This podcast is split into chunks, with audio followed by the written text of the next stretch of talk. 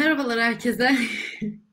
Böyle bir şey olarak giriş yapalım dedim. Bugün Çavuşeşku'nun termometresinde yeni bir yüz olarak ben katıldım. Adım Pırıl. Daha önce Daktilo'da e, Yunus Emre Erdoğan'la beraber bir program yapıyorduk Çapraz Ateş diye. Şimdi de e, Burak Hoca ile İlkan'ın programlarına dahil olmak için aranıza katıldım.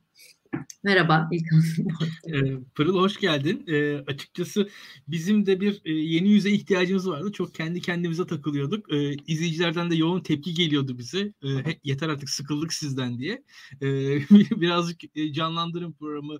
Bu sıkıcı adamlardan biraz kurtarın bizi diyorlardı. E, sağ olasın. E, açıkçası bize geldin birazcık yol ver. E, daha doğrusu yön göstereceksin diye umuyoruz. E, açıkçası bir sebebimiz de şu var, e, onu da söyleyeyim. Bizim e, bir bağlantı sorunlarımız gördüğün gibi sürekli mutat. E, Burak Bilgehan mesela şu an hala gelemedi. Gelecek ama e, öyle söyleyeyim. O, o gelene kadar en azından biz kendi aramızda e, biraz hem seni tanıyalım hem de e, program nasıl olacak biraz onunla konuşalım.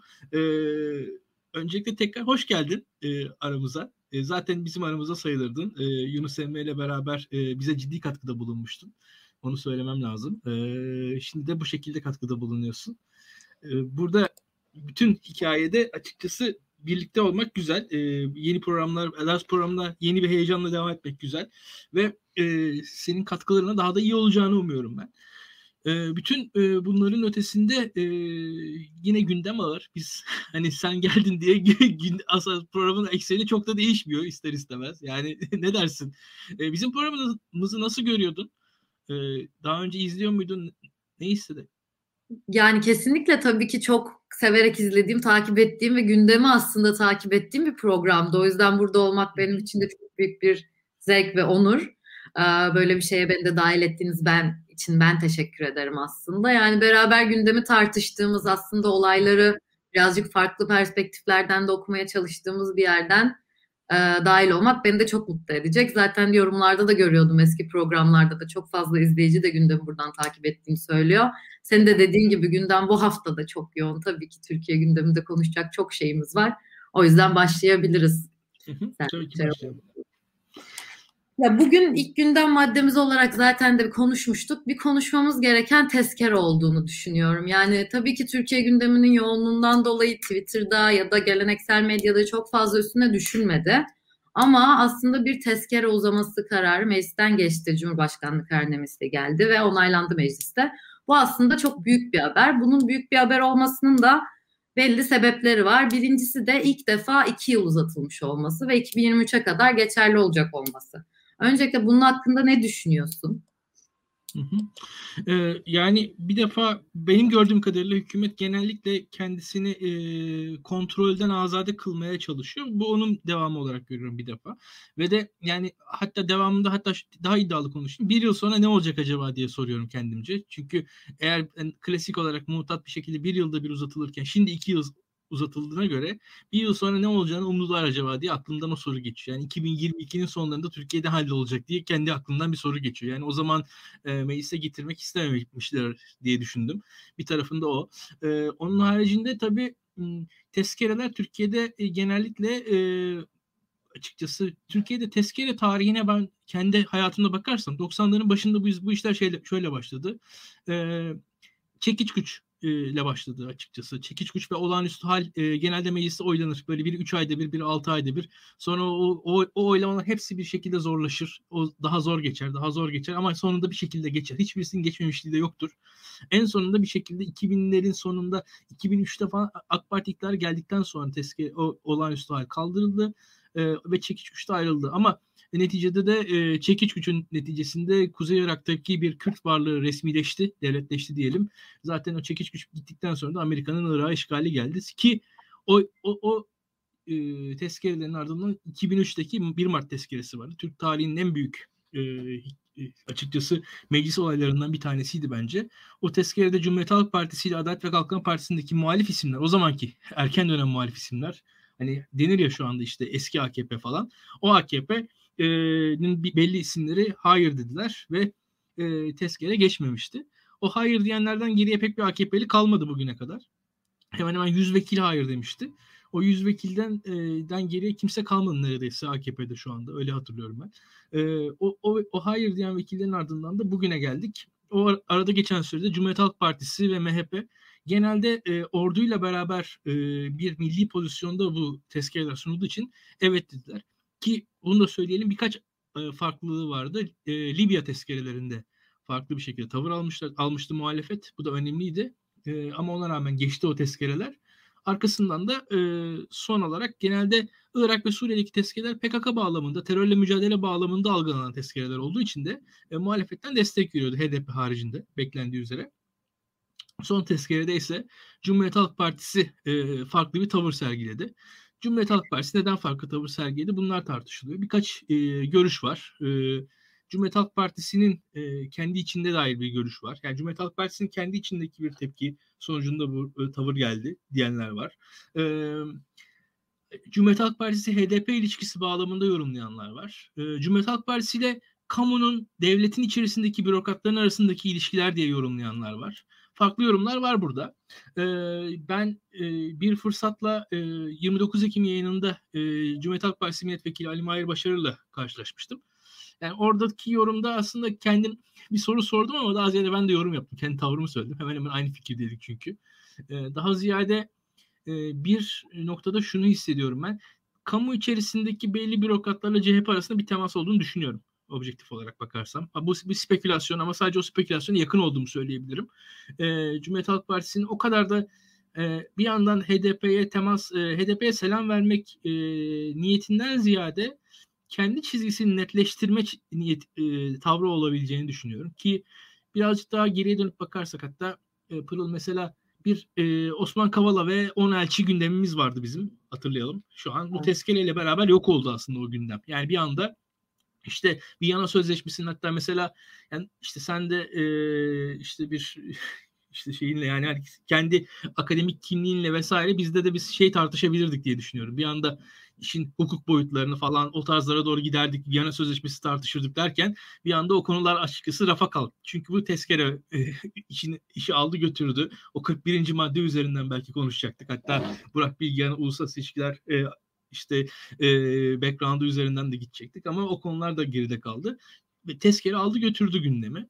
E, ve CHP, Gerçekten e, bunun böyle olduğunu düşünüyor musun? Tezkere aldı götürdü mü gündemi yoksa tezkere konuşulması gerektiği kadar konuşulmuyor mu? Sen de tarih bilginle biraz önce söyledin aslında. Tezkereler önemli şeylerdi ve tabii, bizim korktuğumuz birazcık daha halk olarak önemsediğimiz tezkere çıkmış diye baktığımız şeylerdi ama şu anda gündemde bile yer almıyor. Çünkü gündemde yine konuşacağız programın devamında ama başka maddeler de var ve tezkereyi konuşan şu anda bu tezkere hakkında yorum yapan ne siyasi var yani çok az sayıda varlar ne de kanallarda medyada çok fazla konuşuluyor. Aslında bu kadar ciddiye alınmayacak bir tezkere midir bu?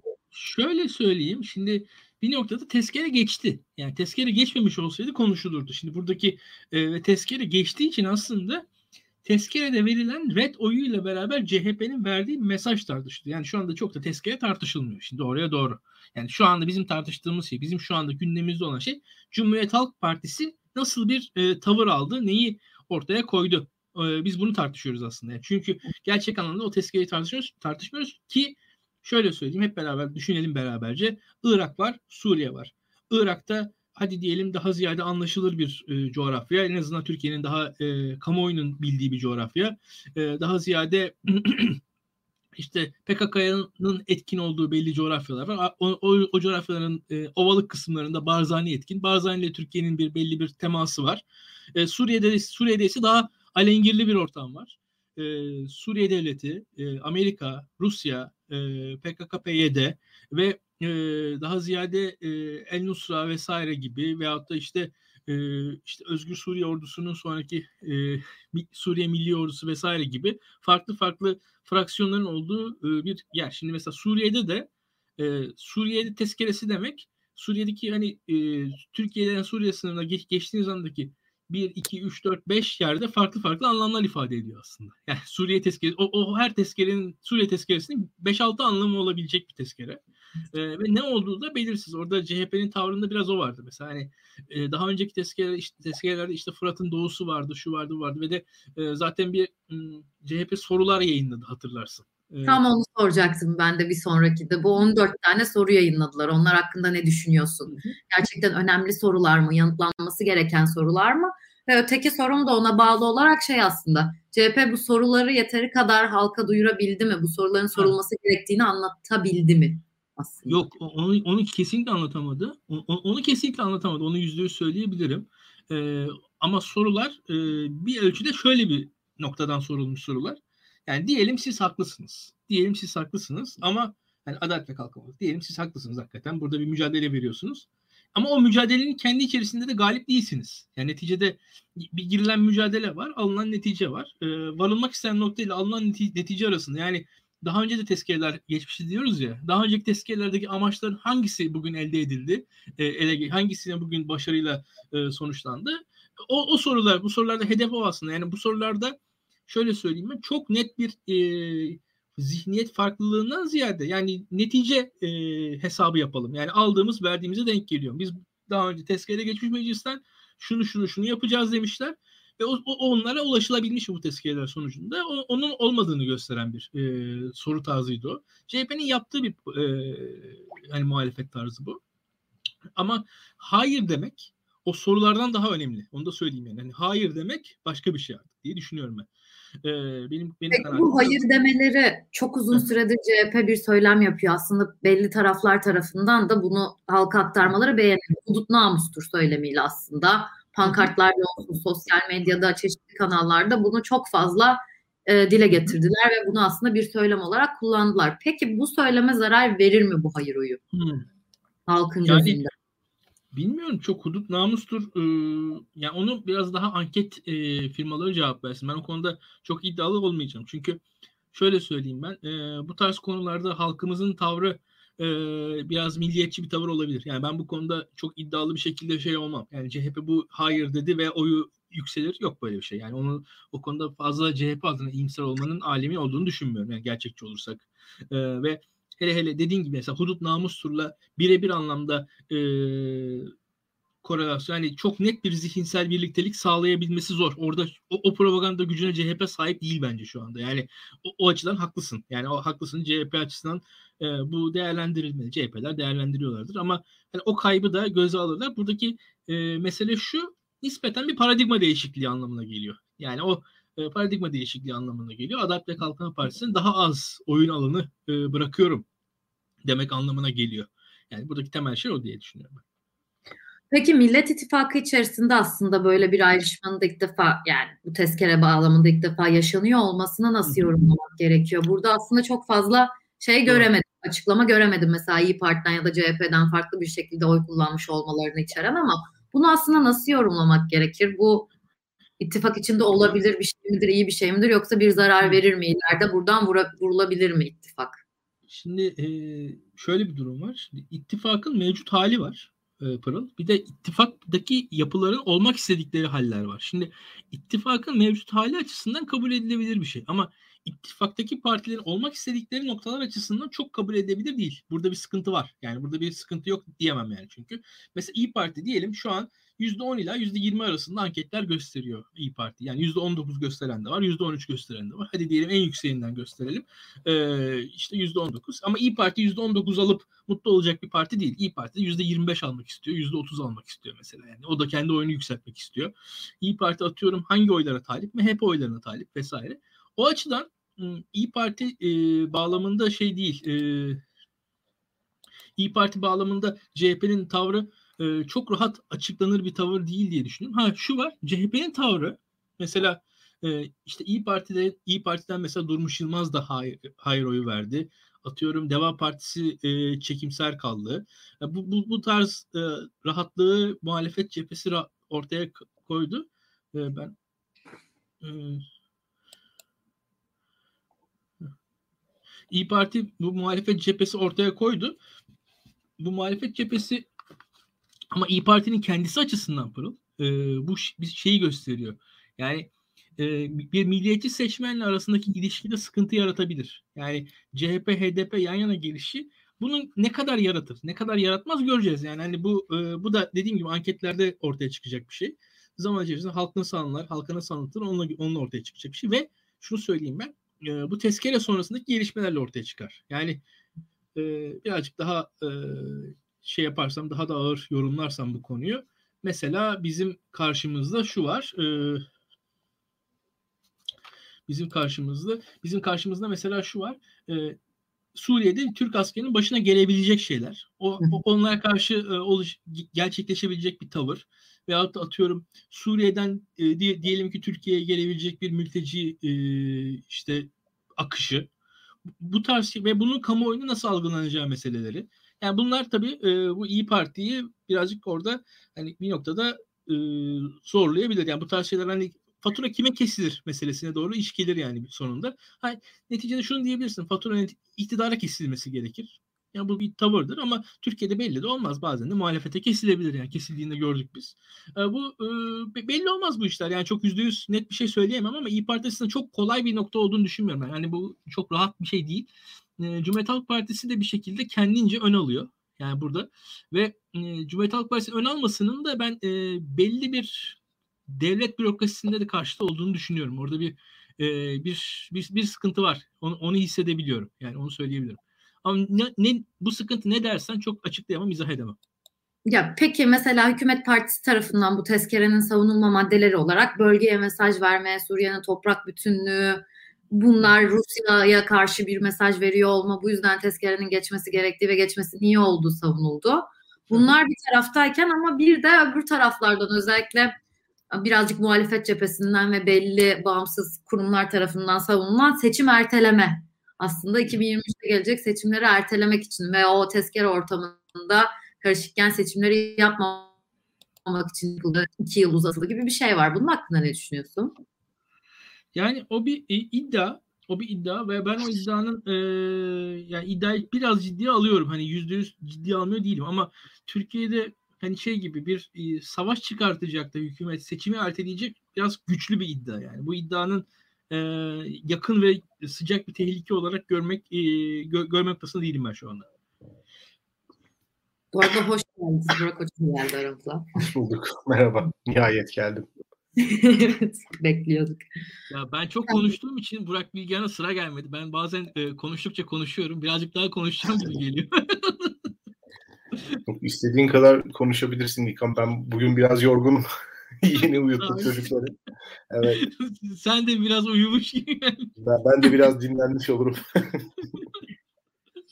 Tam da şeyi konuşuyorduk aslında bu tezkere konusunu, bu CHP'nin hayır oyunun hem ne demek olduğunu hem de halktaki karşılığının aslında o hudut namustur söylemlerine zarar verip vermeyeceği, ittifak içerisindeki birazcık şeyler falan. Çok kısaca varsa yorumlarınız. ya bu meselede benim aslında çok e, hoşa gitmeyen yorumlarım var. Ama tabii paylaşacağım. E, öncelikli olarak ben muhalefet partilerinin e, tezkere gibi önemli bir e, kararda ayrı düşmelerini çok hayırlı görmüyorum. Yani bir şekilde e, bu kadar farklı görüntüler çizmemeleri lazımdı. Yani bunu çok hayırlı görmüyorum açıkçası. E, çünkü bu alelade bir karar değil genel itibariyle bu tip e, tezkere kararlarını zaten önemsizleştiren bir tavır içerisindeydiler. Yani 2020 senesinde tezkerenin gelip geçtiğini hiçbirimiz fark etmedik. Yani fark eden var mı bilmiyorum. 2019'da yine aynı şekilde mesela 2019 çok önemli çünkü e, yani e, hani e, pardon 2020 çok önemli çünkü e, bu bir önceki Şubat'ta e, İdlib saldırısı oldu. 2019 e, çok önemli çünkü Soçi mütabakatı var. 2018 yine aynı şekilde. Yani aslında tarihin kritik noktalarında e, bu partiler evet dediler. Hatta 2019 senesinde e, Kemal Bey bu kararı desteklerken İdlib ve Afrin'de olmanın iyi bir şey olduğunu da söyledi. Yani beyanatlar verdi. şimdi bu olabilir yani. Siyaset değişir, siyasi bağlam değişir. Ama bir şeyin ismini koymak lazım. Ee, bu dış politikayı iç politikaya alet etmek kültüründen biraz kurtulmamız gerekiyor. Yani iktidar olarak da muhalefet olarak da. Şimdi iktidar e, adeta şeytan taşlamaktan Kabe'yi tavaf et, etmeyi ihmal ediyor. Öyle bir laf vardır ya şeytan taşlamaktan Kabe'yi tavaf edemedik diye. Yani herhangi bir dış politika meselesinde muhaliflere yüklenmekten işini yapamıyor. Ve dış politika e, aktivizmi başlı başına siyasi amaçlarından, siyasi hedeflerinden bağımsız olarak sadece aktivizm içerdiği için tercih edilebilir bir şey. Yani hükümet kanadı tarafından. Yani hükümet o dış politikadaki hareketliliği çok seviyor. Çünkü dış politikada kurduğu o milli güvenlik söylemi sayesinde muhalefet partilerinin politika yapım alanını daralttığı gibi gündemi de bir şekilde belirleyebiliyor. Yani bugün Türkiye'de gündem açıkçası ekonomi. Gündem ekonomi oldukça bir ülkede yani bir ülkenin en büyük sorunu ekonomi oldukça e, hükümet oy kaybeder. Çünkü ne olursa olsun ekonominin asıl sorumlusu hükümettir. Milli güvenlik meseleleri muğlaktır. Yani milli güvenlik meseleleri soyut bir düşman, soyut bir gündem, yani soyut bir güvenlik tehdidi gibi konular üzerinden konuşulduğu için insanlar her gün hayatlarında hissetmezler. Yani ekonomiyi hissedersiniz. Yani ekonomiyi şöyle hissedersiniz. Mesela markete gidip çıktıktan sonra onu hissedersiniz. İstemeseniz de. A Haber saatlerce ekonomi çok iyi yayını yapsa bile siz hayatınızda bunu hissedersiniz. Ama güvenlik meselesi çok soyut bir şey. Dolayısıyla güvenlik eğer birinci sıraya yükselirse hani bu hükümetlerin biraz işine yarayan bir şey. Çünkü güvenliği sağlamakla yükümlü e, hükümet halktan daha fazla yetki ve daha fazla e, haklarından feragat etmelerini isteyebilir. O yüzden güvenlik tehditlerini hükümetler seviyor. Ee, hükümet tehditlerini hükümetler sevdiği gibi bunun üzerinden de politika yapmayı seviyorlar. Şimdi Adalet ve Kalkınma Partisi de bundan farklı değil. Ee, ancak şunu söylemek lazım. Yani o dış politikayı iç politikaya uyarlama meselesi e, bu şekilde yani CHP'nin yaptığı şekilde bence karşılanmamalı. Benim görebildiğim kadarıyla Libya ve Afganistan hadiselerinde hem CHP hem de İyi Parti aslında iyi bir sınav verdi. Yani hani tarihin dönüm noktası falan diyorlar ya bazıları bu tezkereye. Yani bence alakası yok muhalefet partileri şu ana kadar fırsat buldukları her anda hükümetin milli güvenlik paradigmasına meydan okudular. Biraz geç yaptılar bunu. Yani biraz geç kaldıkları oldu. Ağırdan aldıkları oldu. Ama iyi kötü bugün Libya tezkeresine hayır diyen bir muhalefet var. Ki Libya tezkeresi hatırlayın yani ulusalcıların çok gururunu okşayan Mavi Vatan doktriniyle birlikte satıldı. Yani Mavi Vatan doktrinine ve Libya'da asker bulundurma tezkeresine muhalefet hayır dedi. Bu çok önemli bir şey.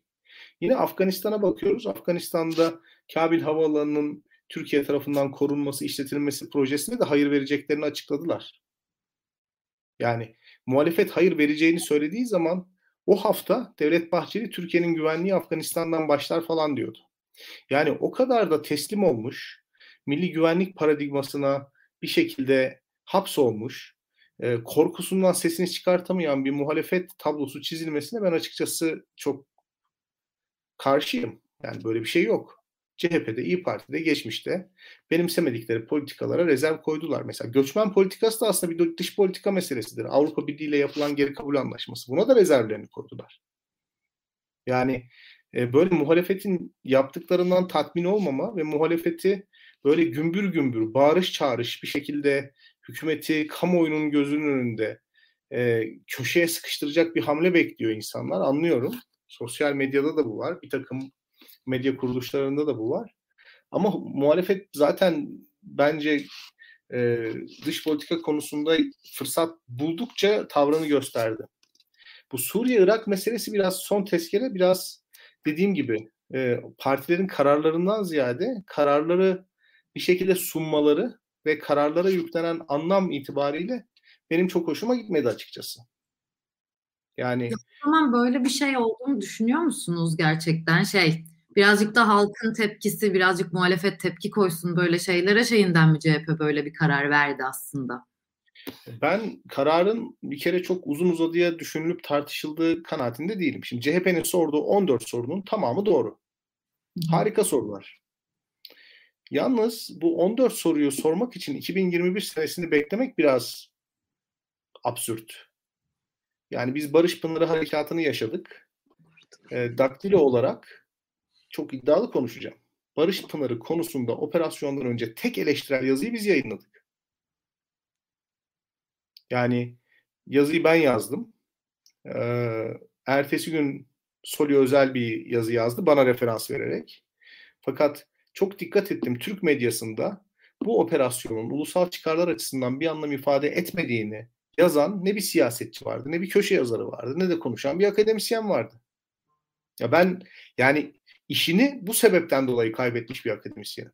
Size söyleyeyim. Yani Libya ve Suriye meselesindeki tavrımdan dolayı işimi kaybetmiş bir akademisyenim. Ama o günleri iyi hatırlıyorum. Yani o 14 soru Barış Pınarı operasyonundan önce sorulmalıydı. Yani Barış Pınarı operasyonunun akıbeti ne oldu sorusunu 2020 senesinde sormayıp 2021 senesinde sorduğunuz zaman ben size bağlam hatırlatması yaparım. Yani söylediğiniz her şey doğru olsa bile bu doğru şeyleri niçin bu bağlamda söylüyorsunuz ve niçin şu anda söylüyorsunuz hatırlatmasını yaparım. O yüzden Cumhuriyet Halk Partisi'nin de tezkere kararının ben biraz iç politikaya yönelik olduğu kanaatindeyim. Yani dış politikayı iç politikaya alet ettiği kanaatindeyim. Bu karar iç, iç politikada anlatabildi mi ki o kadar sizce? Bence anlattı. Bazı kamuoylarını anlattı. Yani e, Türkiye'nin tamamına değil. Ya açık söylemek gerekirse iktidarın oy alabildiği kesimleri anlatamadı. Ama muhalefetin içerisinde bir politika e, yapıyor CHP şu anda. Muhalefetin içerisinde konuşmak istediği insanlara konuştu. Bana sorarsanız. Mesela CHP ile e, işte sol grupların, HDP'nin, hatta Deva Partisi içerisindeki özellikle Kürt siyasetçilerin bu karardan sonra çok yakınlaştığı kanaatindeyim ben. Yani CHP orada e, kategorik bir ahlak savunusu veya kategorik bir e, işte hak savunusu, e, kategorik bir değer savunusu üzerinden bir koalisyon kurdu bence. Ama o koalisyonun dışında kaldı İyi Parti mesela. Yani muhalefetin bütünlüğü açısından bu e, çok hoş bir durum değil. Mesela İyi Parti'nin de, de tezkere kararından önce yaptığı çok bence büyük bir hata var. E, Ömer'in yolu meselesi. Yani şimdi Ömer'in yolu meselesi e, kim ne derse desin aslında son derece e, hani bir kimlik çağrışımı yapan bir bir video filmi. Ya biz burada senelerdir, 3 senedir muhalif ittifakı bir arada tutmak için kimliklerden, ideolojilerden, tutkulardan, normlardan arınmış doğrudan bir governance eleştirisi üzerine kurulmuş muhalefet çağrısı yapıyoruz. Bir hafta içerisinde partilerden birisi sağa kırarken diğeri de sola kırdı. Yani burada biraz gerçekçi olmak lazım. Bu muhalif muhalif blok açısından çok hayra alamet değil. E, işin bizim tarafımızdan umutlu yanı şu. Sistem iki kutuplu. Yani başkanlık sistemi dediğiniz mesele mecburen kızsanız da küsseniz de birbirinizle gizli bir bilek güreşi içerisinde de olsanız sizi bir arada durmaya mecbur ediyor. Yani sorunları bir şekilde çözeceksiniz. Bu yani bunun lamıcımı yok. Ee, bir şekilde bu sorunlar çözülecek. Bu sorunları İyi Parti ile CHP çözecek beraber. Ben çözeceklerini de düşünüyorum. Yani çözebileceklerini de e, varsayıyorum. Çok kuvvetli bir ihtimal olarak görüyorum. Çözemedikleri anda zaten otomatik olarak 2018 Nisan ayına dönüyoruz. Yani bunu açık konuşalım. Hani muhalifler olarak anket okumaya bayılıyoruz biz.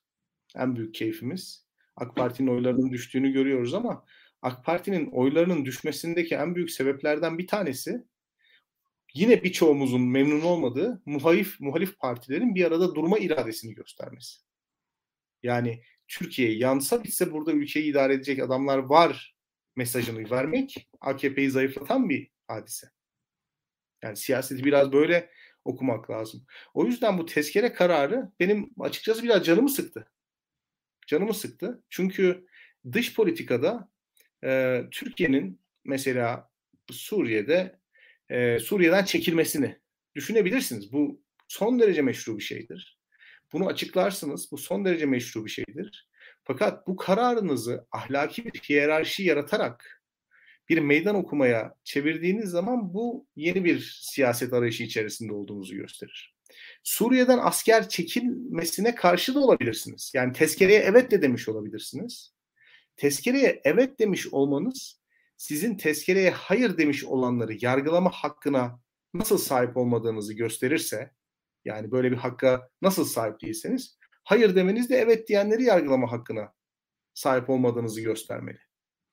Çünkü evet diyenler de, hayır diyenler de ortaya teknik gerekçelerini koyarlarsa orada gayet nitelikli bir kamusal tartışma ortaya çıkar. Ama hükümetin nasıl ki tezkereye hayır diyenlere terörist damgası vurması bizi rahatsız ediyorsa bence tezkereye evet diyenlere de bir damga vurulması aynı şekilde rahatsız etmeli. Yani bunu sizin söylemlerinizden anladığım aslında bu tezkerenin muhalefet ittifakı içerisinde bir ayrılığa yol açma endişesi var. Ama bu olmayacak gibi anlayabilir miyim? Ben yani günün sonunda mevcut yapının buna izin vermeyeceği kanaatindeyim. Yani ben yapısal baktığım zaman bunun çok mümkün olmadığını görüyorum. Ancak şunu da söyleyeyim. Bu tip e, hareketler de yapıyı zorlar, değiştirir yani. Hani yapı kadar amiller de, agentlar da. Bence burada yapıyı oluşturan aktörler aslında. Ee, yani çok zorlanırsa yani yarın taraflardan bir tanesi ben ittifaktan çekiliyorum derse artık ortada çift kutuplu yapı, yapı kalmaz. Tek kutuplu bir yapı kalır. Böyledir bu işler. Çift kutuplu yapı ama bir arada kalmaya zorlar. Sorunları çözmeye daha fazla zorlayıcı bir etken olur. Yani söylemek istediğim şeyi tam olarak anlatabildim mi bilmiyorum ama tezkereye evet veya hayır demenin tartışma metodu bence evet veya hayır demenin kendisinden daha önemli. Bunları böyle büyük bir ahlaki sınavlara dönüştürmeden, diğer aktörlerin meşruluklarını sorgulanır hale getirmeden tartışmayı bizim bir şekilde öğrenmemiz gerekiyor. Şimdi çok alakasız gibi görünse de son zamanlarda tartışılan mesela hep tartışılan bir yetmez ama evet meselesi var. Ben yetmez ama evet meselesinin çok kusurlu bir hadise olduğunu düşünmüyorum. Yani insanlar siyasi tercihlerde bulunabilirler. Bu aktör bu aktörden daha evladır diyebilirler. Benim çıkarlarıma daha çok hizmet ediyor diyebilirler. E, bu, bu gayet normal bir şey. Orada mesela insanların tepki duyduğu hadise bir grup insanın başka bir grup insana ahlaken yargılama hadisesiydi. Yani ahlaki bir hiyerarşi kurma hadisesiydi. Şimdi her kritik karar alma eşiğinde biz böyle bir kültüre savrulacaksak herhangi bir meselemizi biz akıl yoluyla, aklı selim ile, rasyoneliteyle çözemeyiz. Daha çok hamaset yapan, daha afilli kelimelerle konuşan, daha fazla medya gücü olan haklı olur. O yüzden asıl sorun bence CHP'nin veya İyi Parti'nin veya AKP'nin tavrında değil bu kararı savunma biçimi. Ee, orada da tabii e, Cumhuriyet Halk Partisi'nin kendisinden ziyade böyle muhalif olarak böyle kendisine e, muhalif partilerin eylemlerini onaylama veya reddetme hakkı görmüş insanlar var. Yani Türkiye'deki aydınlar aslında aktör olmak isterler. Bunun bir anlamda da adını koyalım yani. Aydın sadece hadiseleri anlamaya çalışan, anlatmaya çalışan, açıklamaya çalışan kişi değildir. Aynı zamanda bir aktördür. Aktörlük ister. E, aferin demek ister. Dolayısıyla o aferin meselesi e, biraz bence e, muhalif partiler arasındaki ilişkileri gerebilir. Yani aferin almak istediğiniz kesimler ya da size aferin istemeseniz de aferin diyen kesimlerin tavrı. Ya ben mesela buraya gelmeden önce Halk TV'de Levent Gültekin'i biraz dinledim. Şimdi Levent Gültekin'in söylediği şeylerin Suriye ve Irak politikamızla alakası yok. Yok. Ya anlatabiliyor muyum? Levent Gültekin'in söylediği şeylerin işte Türkiye'de özgürlük olmalı, demokrasi olmalı. Ya okey yani bunlara bu hep herkes istiyor bunu. Ama bu afilli laflar neye benziyor biliyor musunuz? Bir dönem Türkiye'de e, her yemeğin bir spesiyali çıktı. Mesela menemen spesiyal, işte Adana kebap spesiyal. Üzerine eritilmiş kaşar döktüğünüz her yemek spesiyal. Bir, biraz üzerine para e, ekliyorlar. Daha pahalı satıyorlardı. Tek alamet farikasının üzerine eritilmiş kaşar dökülmesi. Böyle bir şey.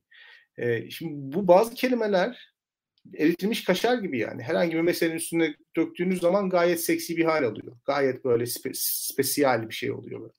Yani o yüzden e, hakikaten bu tartışmayı e, teknik zemine çekmemiz lazım.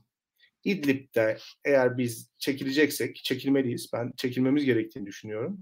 Kapsamlı bir siyasi plan sunulmalı ve tezkere ondan sonra tartışılmalı. Afrin'den çekileceksek Afrin'in hangi otoriteye devredileceği oturup konuşulmalı. Yani YPG'ye mi yoksa Şam hükümetine mi?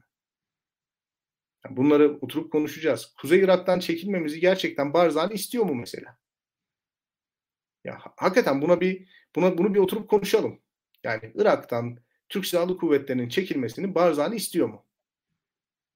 Şimdi bunları oturup konuşmadan, kapsamlı bir siyasi plan sunmadan tezkereye evet veya hayır demenin bence hiçbir mantığı yok. Beni heyecanlandıran tarafı da yok. Beni sadece bu e, bu mesele e, muhalif partilerin arasındaki ilişkileri bozması açısından gayet rahatsız etti. Ya o endişeyi ben duymakla beraber aslında gerçekten bunun ahlaki noktaya çekildiğini düşünüyor muyuz? Yoksa mesela CHP'nin yayınladığı 14 tane soru hepsi soru derken birazcık daha rasyonel seviyeye çekerek mi bunu savunmaya çalışıyor? Yoksa gerçekten ahlaki vuruyor mu taraflar birbirlerine? Ee, benim en çok etkilendiğim uluslararası ilişkiler kitaplarından bir tanesi e, François Mitterrand'ın baş danışmanı Pascal Boniface'ın yazdığı Güçsüzlük İsteği kitabı. Çok da tavsiye ederim. Ee, çok tavsiye ederim çünkü güçsüzlük isteğinde Pascal Boniface e, ahlakilik kavramını çok sorgular ve ahlakilik olayların bize olan yakınlığı ve uzaklığıyla çok alakalıdır der. Yani e, kendi sınırınızda yaşanan bir insan hakları krizine binlerce kilometre uzakta yaşanan bir krizden daha fazla tepki verirsiniz. Çünkü o insan hakları krizi aslında size reel zararlar da verebilir. Şimdi ahlaklı olmak çok zordur. Yani ahlaklı olmak 2021 senesinde aldığınız bir kararla mümkün değil. 2020'de, 2019'da, 2014'ten beri kendinizi ahlaksız olarak ilan etmenizi beraberinde getirir. Eğer ahlak adına bunu yapıyorsanız. Eğer ulusal çıkar adına bunu yapıyorsanız o ayrı bir şey. Ya orada da çok ikna edici olmanız lazım. Yani sizin sadece soru sorarak değil, cevaplarla birlikte gelmeniz lazım. Kaldı ki biraz önce söylediğim gibi Barış Pınarı 2019'da e, yapıldı. E, 2019 tezkeresinde CHP evet dedi. Mesela o soruyu o zaman soracaksınız. Ki o zaman yani asker Türkiye'den çıkmadan önce eleştiren entelektüeller rahat edebilsin. Benim bir dönem en büyük problemim uluslararası ilişkiler hocası olarak herhangi bir hükümet politikasını siyasetçiden önce eleştirmek istemiyordum mesela. Çünkü siyasetçi eğer sesini çıkartmazsa açıkta kalıyoruz. Önce siyasetçi konuşsun sonra ben konuşayım diyordum. En azından bir koruma kalkanı olur. Kamusal tartışma açılır diye. Şimdi bütün bu zor zamanlarda insanlar yalnız kaldı ve biz 2021 senesinde artık iyice ihtiyarlamış, canlı yayında bir şekilde e, gözleri kapanan, e, oy oranı %35'in hatta belki 30'un altına düşmüş. İlk seçimde kaybedeceği belli olan bir hükümete karşı mı ahlaklılığımızı, barışseverliğimizi gösteriyoruz? Yani e, benim bazı itirazlarım olacak açıkçası. Tabii, tabii. en basitinden söyleyeyim. E, şimdi Türkiye'de bir iktidar var Türkiye'de iktidarın arkasında bir oy gücü var. İktidarın arkasında bir e, yapı da var. Yani bu iktidarın arkasında diyelim ki de, kamudaki karşılıkları, ideolojik yansımalarıyla beraber bir güç var. İktidarı yani bir fikriyat da arkasında var. Arkasında devletin gücü de var, devletin organizasyon kabiliyeti de var. Bu yani her tezkerenin arkasında bir iç politika, bir dış politika karşılığı var ve her tezkere kendi iç politikasını, dış politikasını hatta ekonomisini oluşturuyor. Daha derine gidersek. Şimdi doğru, e, doğru. totalde e, buna itiraz etmek e, sadece bir e, dış politika itirazı değil, daha büyük bir itiraz ve daha öncesinde doğrudur bu itirazlar gelmedi. E, Burak Bilgen o açıdan yüzde yüz haklı. E, ancak şu var, e, bir itiraz ancak e, zaten belli bir güç biriktikten sonra anlamlı. Yani o itiraz hiçbir güç ortada yokken, hiçbir şekilde e, açıkçası ortada bir netice alınamadıktan sonra, hiçbir ayrışma, alternatif bir iktidar ortaya konamadıktan sonra, yani toplumun önüne ben daha farklı bir Türkiye, iki iç politikası ya dış politikası ekonomisiyle koyamadık, o, onu o iddiayı ortaya koyamadıktan sonra zaten çok çok manalı da gelmiyor bana. Ancak ahlaki bir e, ifade olabilir hatta o itiraz öyle söyleyebilirim. Tam aksine şu anki itirazı ben daha ziyade e, daha anlamlı görebiliyorum. Çünkü en azından alternatif bir iktidar e, opsiyonunu e, toplumun önüne koyabiliyor. Alternatif bir politika, alternatif bir milli güvenliği toplumun önüne koyabiliyor şu anki şartlarda diye düşünüyorum. Ha, bu şöyle demek değil tabii ki yani hayır diyen evet diyen vatan haindir şudur budur. Doğru. Biz o, o düşüncelerin yanlışlığından yanlışlığını söyleyerek bugünlere geldik. Ee, ancak burada şöyle bir durum var. Ee, hani Bilgehan dediği gibi zaten siyasetçiler çıkacaklar hayır diyecekler. Arkasından entelektüeller daha rahat konuşacaklar. Daha belki uç şeyleri söyleyecekler. Ya bugün askerleri çekelim diyecekler. İşte atıyorum daha uç fikirleri söyleyecekler. Belki e, işte Suriye'nin kuzeyinde self determinasyon olsun diyecekler. Daha enteresan enteresan fikirleri entelektüeller bugün söyleyecek belki. Ama siyasetçiler çok daha muhafazakar bir noktada bir ileri adım atacaklar diye düşünüyorum ben. Burada çok bir hata göremiyorum o açıdan. Ee, onu söyleyeyim. Onun dışında e, yani siyasetin e, hayır demesi zaten yani bu konuları tartışmaya açmaktır zaten. Yani bu konular tartışılacak ki biz bunların arkasından daha ileri gidelim diye düşünüyorum. Yok siyaset rahatlatır. Onu bir şey bir şey söylemiyorum ona. Yani siyaset kamusal tartışmanın ortaya çıkması rahatlatır. Mesela bu kayyum meselesinde E, ya ben bakmıştım işte Abdullah Gül, Muharrem İnce falan bunun yanlışlığını söyleyince herkes çözüldü, konuşmaya başladı yani. Ta, kamusal tartışma böyle açılıyor. Ben dediğim gibi 14 sorunun tamamı doğru. Hiçbir itirazım yok. Ya 14 sorunun tamamını ben senden duydum zaten daha öncesinde. Evet, hani 14, 14 sorunun tamamı doğru. Hiçbir itirazım yok. Ee, ikinci olarak Suriye politikamız başından sonuna kadar hatalıdır. Hiçbir itirazım yok. Ee, ya bunlar benim tartıştığım şeyler bunlar değil ki.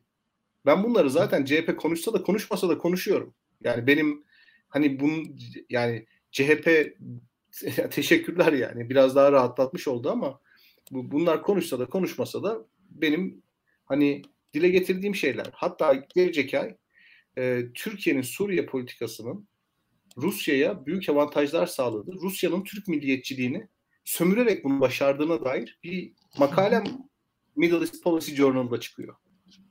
Yani bu çok ciddi bir şey. Bir akademik literatüre girmesi. Ama yani bunu tartışmıyorum zaten ben. Benim tartıştığım nokta siyasi partilerin içeride bir oyun oynarken e, bu kadar aslında geçiştirilebilecek tezkere kararını hızlı bir şekilde güvenlikleştirmeleri yani hassaslaştırmaları diyelim e, ve bunun üzerinden farklı yönlere düşmeleri.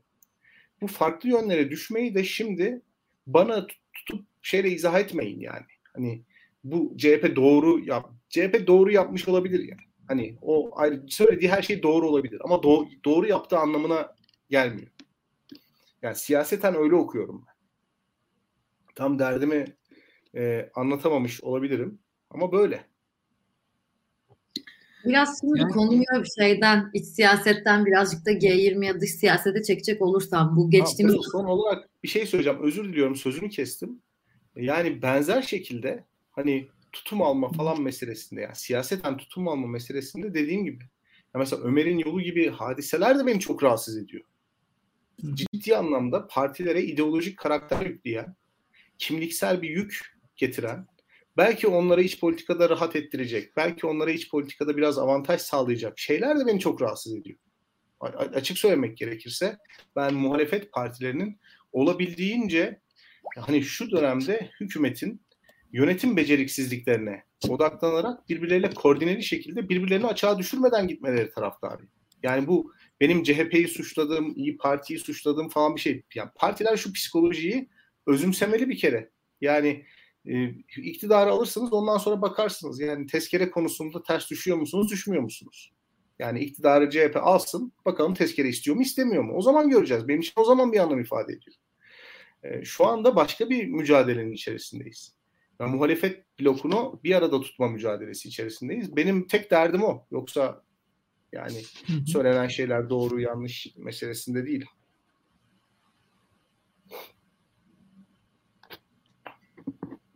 Ya birazcık da o zaman bunu bir de dış politika perspektifinden bu tezkereyi aslında birazcık yorumlayabilir miyiz diye soracaktım size. Geçtiğimiz hafta G20'de Biden-Erdoğan görüşmesi oldu. Bu Erdoğan dönerken aslında uçakta bahsettiği konulardan biri de Suriye meselesi. Bunun da konuşulduğu içeride söyleniyor aslında. Yani bu tezkerenin bu konuşmayla ne kadar ilgisi vardır, ne kadar orada yer almıştır?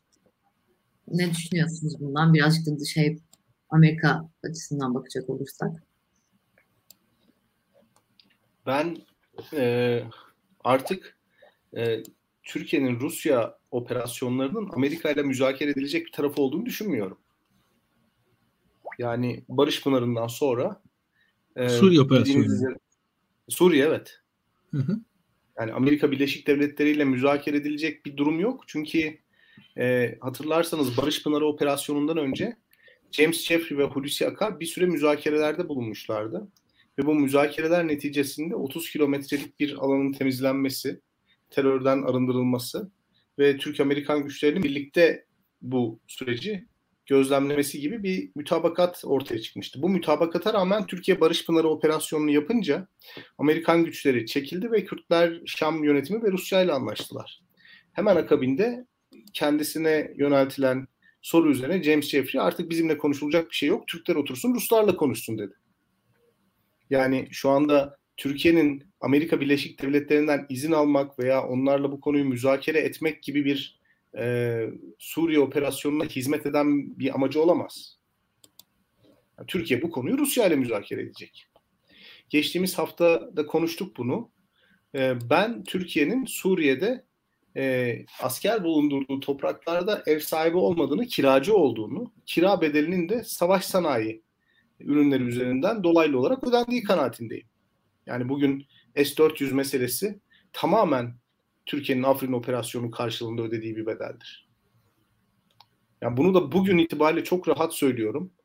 Ee, öncesinde de çok rahat söylüyordum ama bugün daha rahat söylüyorum. Çünkü dün Sayın Cumhurbaşkanı Avrupa menşeli hava savunma sistemlerinin alınabileceğini söyledi. Şimdi Avrupa menşeli hava savunma sistemleri eğer alınacak idiyse biz ne için 2,5 milyar dolar para verdik ve Rusya'dan hiç kullanmayacağımız S-400 füze savunma sistemini aldık.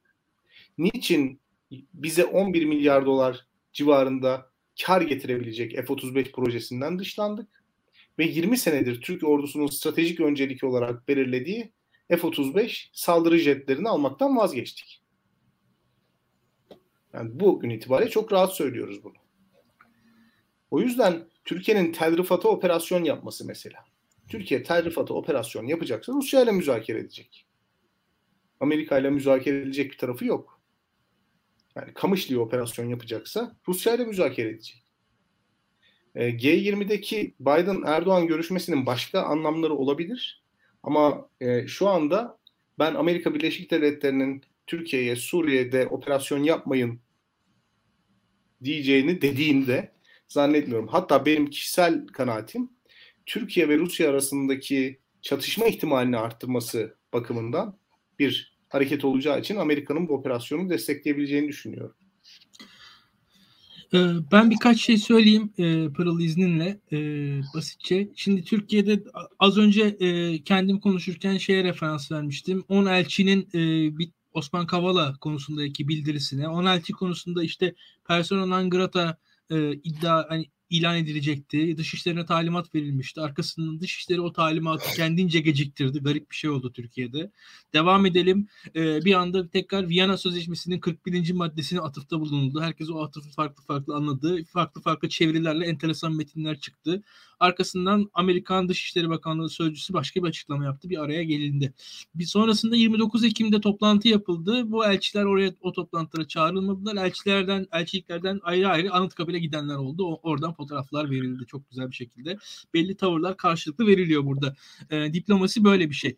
E, ama e, ben de kendi adıma Türkiye'de biraz e, bu gelişmeleri şöyle yorumluyorum. Ben e, daha basit bir yorumcuyum. Gazetelere bakıyorum kim ne demiş diye açıkçası. E, ya çok basitçe Türkiye'de e, Tayyip Erdoğan'la Amerikan Başkanı arasında bir e, görüşme yapıldığı zaman genelde Adalet ve Kalkınma Partisi'ni destekleyen medyanın bir kısmı daha orta yolcu, bir kısmı daha e, radikal İslamcı pozisyonda tavır alıyorlar Pırıl.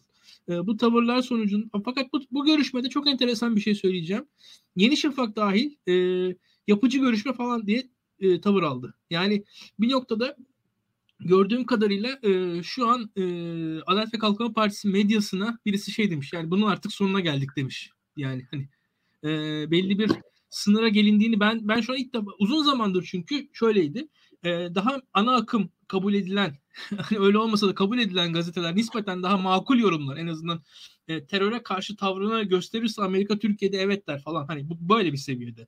Ama diğer gazeteler de artık neredeyse şey Amerika hainliğe devam edecek. Bakalım biz gene e, gününü gösterdi Tayyip Erdoğan falan tarzında nispeten e, şey manşetler görüyorduk. Ama e, şu an açık konuşayım Yeni Şafak'ın hemen hemen e, nasıl söyleyelim e, bir buçuk iki yıldır ilk defa bir uluslararası e, görüşme sonrasında sağduyulu bir manşet attığını gördüm ben. Ve genelde e, şöyle bir durum var. E, Adalet ve Kalkınma Partisi içerisindeki gene, e, dengelerde kaybeden yapılar e, daha İslamcı pozisyon alırlar ve diğer e, kazanan yapıyı oradan vururlar. Şu an o, o, o tarz bir iç e, manevraya bile alan kalmamış. O, onu gösterdi bana bu son olan biten şey. Yani Biden'la görüşmede ne pazarlık yapılmış, ne alınmış, ne verilmiş ben bilmiyorum. Yani hemen de göremeyeceğim. Netice hani neticeleriyle beraber biz bunu görebileceğiz. Çünkü bence hatta Biden da tam bilmiyor. Çünkü şu anda e, ya, ya gerçekten ben Biden'ın da bilmediğini düşünüyorum. Çünkü e, ya şu an çünkü Türkiye ile böyle bir söz üzerine anlaşılacak bir noktada değil ne yazık ki Türkiye Cumhuriyeti yönetimiyle ve o yüzden de hani biz daha öncesinde şeydi mesela Burak Bilgen'le oturup işte şu zirvede şu kararlar alındı biz öyle bir şey tartışma e, lüksümüz yok şu anda bizim. Zaten Burak Bilgehan'ın konuşmasına bakarsan hiçbir şey konu söylemedi. Yani Amerika'da ne olduğunu hani bittiğine dair. Çünkü şöyle bir şey var. Şu an Amerika Türkiye'yi al sana işte bardak karşılığında işte e, şey şişe falan öyle bir alışveriş içerisine bir sözleşme içerisine şu an Türkiye girmiyor. E, Amerikan yönetimi uzun zamandır diye düşünüyorum ben. Ve orada Türkiye bir şey yapacak, onun karşılığında Amerika bir şey yapacak. Yani orada bir e, daha somutla, hani bir krediyle değil de Anlatabiliyor muyum? Daha somutla bir takas sistemi neredeyse artık geçerli diye düşünüyorum ne yazık ki ilişkilerde. Ee, yani bir sözünün bir kağıt e, üzerine attığınız imzanın şu an Türkiye Cumhuriyeti olarak ne yazık ki o kadar değeri yok diye, diye, düşünüyorum benim yani bir defa kanaatim o.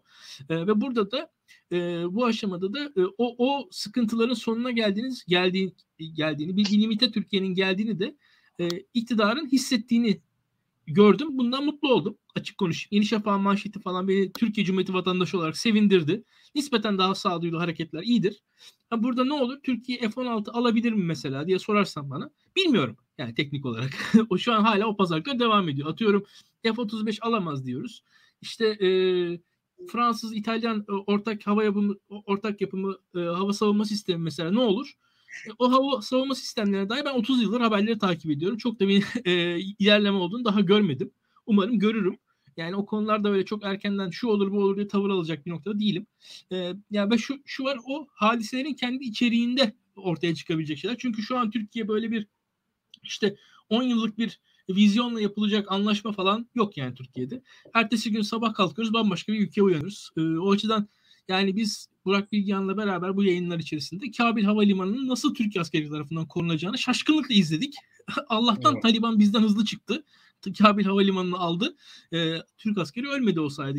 Yani bir şekilde e, bunları tartışıyor olabilirdik. Yani o yüzden de e, mesela Avrupa yapımı hava savunma sisteminin Türkiye'ye gelişini falan da çok kolay görmüyorum. Onu da söyleyeyim. Yani e, onu da çok kolay görmüyorum. Çok da e, Türkiye'de Türkiye'nin öyle büyük bir alışverişi e, Avrupa ile Fransa ile yapabileceğini de çok e, tahmin etmiyorum. Çünkü basitçe söyleyeyim Fransa savunma sanayi ile aslında Türk savunma sanayi e, çok rahat işbirlikleri yapabilirler ama o işbirliklerini yapamadılar şimdiye kadar. Yani boyut olarak e, Fransa ihracata muhtaç bir savunma sanayine sahip. Türkiye'de İtalya yüksek teknoloji ithalatı yapmak zorunda olan bir savunma sanayine sahip. Savunma askeri orduya sahip e, çok birbirini tamamlayan güçler aslında birbirlerine ama bu, o işbirliği hiç kurulamadı şimdiye kadar.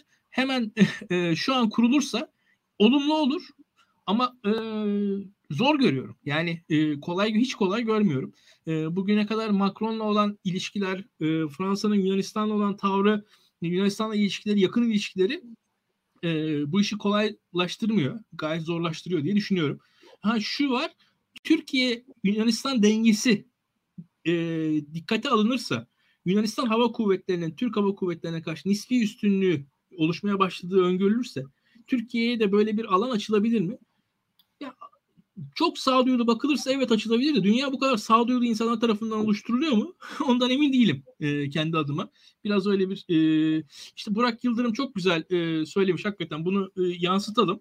Ya bu ihtimali ben de zaten ben de tam bunu söylüyorum. Yani şu an Frans ya Yunanistan'da hakikaten bir e, güç fazlalığı oluştu. Yani orada bir e, işte çift motorlu uçaklar vesaireler falan e, Türkiye Yunanistan arasında bir dengesizlik oluştu. Bu denge bu tarz dengesizlikler Türkiye gibi ülkeleri daha farklı alternatifler aramaya iterler. Yani eğer bu, bu sağduyu varsa karşı tarafta e, böyle bir alan açılır. O, o işbirliği sağlanır ama e, o işbirliğini sağlıklı şekilde sürdürebilir miyiz? Çok da kolay görmüyorum. Yani hakikaten çok da kolay görmüyorum. Türkiye ile Türkiye açısından Avrupa sistemi iyi bir çözüm olur. Yani iyi bir çözüm olur. Türkiye'nin e, özellikle deniz kuvvetlerinde yaptığı atılımlar falan var. Herkes konuşuyor onları. O atılımların geldiği sınır noktası bu hava savunma sistemleri. Yani özellikle hava savunma fırkateynleri konusunda Türkiye bir sınırda kaldı. E, bu Fransız sistemleri burada o, o, o sorunu tam olarak çözecek sistemler. E, yani beraberce göreceğiz yani. Ben de e, neticelerle göreceğim. Yani şu an bu anlaşmalar e, nihai anlaşmalar gibi gelmiyor bana. Nihai anlaşmalarsa mutlu olurum. Onu da söyleyeyim. Ya bir Macron şeyine de değineceğim ama biraz önce dediğin şey hakkında da bir soru sormak istiyorum aslında size. Sen Yeni Şafak'ın tutumundan bahsettin. Çok doğru. Bu arada Yeni Şafak ilk defa bir Biden görüşmesinden, bir Amerika görüşmesinden sonra şey bir manşet attı ama bu manşetin sebebi aslında uzun süre sonra ilk defa Erdoğan mesela görüşme nasıl geçti denildiği zaman 20 dakika süremiz vardı ama bakın biz bir saat konuştuk. Aslında biz birbirimizi çok severiz, çok eskiden de tanırız gibi bir özet geçmiş olması mıydı yoksa başka şeyler miydi diye bir sormak isterim onu da. Aslında o medyanın böyle olumlu şey yapmasının sebebi de bir sebebi de Erdoğan. Çünkü uzun süre sonra ilk defa aslında uçak dönüşünde iki saatlik bir röportaj verdi ve yayınlandı aslında bu yazılı olarak şey oldu. Görüşmenin nasıl iyi geçtiğine dair, Amerika ile ilişkilerin ne olduğuna dair. Yani bunun aslında Erdoğan'ın tutumunun değişmesinden gelen bir şey olduğunu söyleyebilir miyiz sizce de? Yani bence olabilir. Onu söyleyeyim. Yani Erdoğan e, yani Erdoğan'ın bu büyükelçilerin konusunda büyükelçilerin personel Langrat'a ilan edilmesi konusundaki tavrı bir uç noktaysa hakikaten e, şu anda bir başka uç noktayı yaşıyoruz. Ya ve o, o ölçüden de e, dediğin gibi nispeten ılımlı açıklamalar karşılıklı geliyor. E, medyada buna uyumlu. E, ama ben medyanın e, buna rağmen e, şey yaptığını, buna rağmen tavır aldığını da gördüm. Me, yani medyada da şöyle bir şey var. Adalet ve Kalkınma Partisi iktidarındaki iç dengeler açısından bazen radikalizm öven AKP medyası e, unsurları olmuştur. Şu son dönemde o kadar olmadı bu, bu bağlamda. O, o benim için enteresandı diye düşünüyorum. E, öyle söyleyeyim ben. Hmm, kendi adıma e, buradaki tartışmaları da bizim yorumlardaki de ilginç buluyorum. Onu da söyleyeyim yani. S-400 konusunda da yani S-400'ün Türkiye'de e, çok rasyonel kullanılabileceğini e, düşünmüyorum. Hatta ben öyle çok büyük bir hava savunma sistemi e, sevdalısı da bir yorumcu değilim yani o konularda biraz hava savunma sistemi ne kadar o paranın karşılığıdır o da ayrıca tartışılır onu da söyleyeyim ama o uçaklar falan esas meseledir diye düşünüyorum. Neyse e, kendi adıma e, öyle yorumlayayım. Burak Yıldırım'ı da takip edin bu arada onu da söyleyeyim tekrardan. Evet evet hepimiz hepimizi aydınlatıyor Burak Yıldırım sağ olsun. Ee, ben de aynı fikirdeyim. Yani borderline bir ruh hali. Yani geçtiğimiz hafta persona non grata ilan ettik Amerikan Büyükelçisini ve dünkü görüşme belli ki çok iyi geçmiş. Yani Sayın Cumhurbaşkanı oldukça keyifli. Ee, anlaşılan e, NATO ile uyumlu bir hava savunma sistemi alma konusunda bir taahhüt verilmiş. E, o mesele bir şekilde halledilmiş. Bu aslında Türkiye'nin birçok sorununu çözüyor. Yani mesela S-400 meselesiyle ilgili artık daha yaratıcı çözümler bulunabilir. Ee, işte Yunanistan bu Güney Kıbrıs'taki S-300 füzelerini NATO tatbikatlarına e, tahsis etmişti. Benzer bir durum olabilir. E, yani bir şekilde S-400 aktif kullanım dışına itilebilir. Ha, yeni bir hava savunma sistemi alınırsa. Yani olan kime olur? Olan Türkiye'nin 13 milyar dolarına olur tabii. Yani yani 2,5 milyar dolar S-400'e peşin e, para ödeyen F-35 projesinden de kazanabileceği 11 milyar dolardan olan bir Türkiye var. Hani günün sonunda birileri çıkıp soracak herhalde bu bu kararı niye bu kadar geciktirdiniz? Birileri bunu soracak. Hı hı. E, siyasetçilerin işi sorsunlar ama e, yani dünkü görüşmenin iyi geçtiğini ve Tayyip Bey'in uzun zamandır aradığı Amerika Birleşik Devletleri ile siyasi pazarlığa oturma fırsatını yakaladığını e, görüyoruz. Şimdi seçimler bu kadar yakın olmasaydı bence bu pek mümkün olmayabilirdi. Yani şunu söylemek istiyorum. Ee, Türkiye'de bir hükümet değişme ihtimali var. Hükümet değiştikten sonra Avrupalı ve e, genel itibariyle batılı aktörlerin Türkiye ile ilişkileri restore etme umudu var. Dolayısıyla seçimlere kadar çok fazla gerilim yaşanacağını düşünmüyorum. ve e, İlkan doğru söylüyor. Konuşuldu. Ama nihai olarak çözüme ulaşması muhtemelen seçim sonrasını alır. Yani yeni hükümetle nihayetlendirirler. E, ama iyi niyet beyanı var. Yani iyi niyet beyanı var. Hani seçim 4 sene sonra olsaydı bence olamayacaktı. Bence olamayacaktı. Benim dikkatimi çeken iki husus var. Bir önceki görüşmeye sadece e, Sayın Cumhurbaşkanı ve özel tercümanı beraber girmişti. Bu görüşmeye Dışişleri Bakanı da katıldı. Evet. Bu önemli. İkincisi de ilişkileri geliştirmek için, e, gerginliği azaltmak için ortak bir komisyon, ortak bir mekanizma kurulma fikri. Şimdi ben bu işi takip etmemiz gerektiğini düşünüyorum. Türkiye adına bu mekanizmanın e, başında kim olacak? Yani Türk-Amerikan ilişkilerini Türkiye'de kim temsil edecek?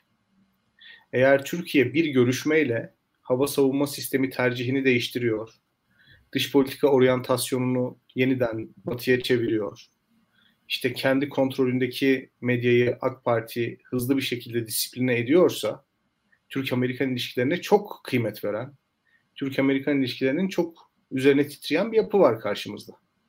Bu bu demektir.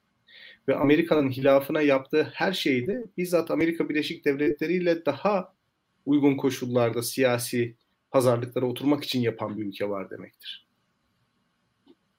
Yani e, dolayısıyla e, önümüzdeki dönemde Türk-Amerikan ilişkilerini kazalardan, belalardan koruyacak bu mekanizmanın başına kimin getirileceği çok yakından takip edilmeli.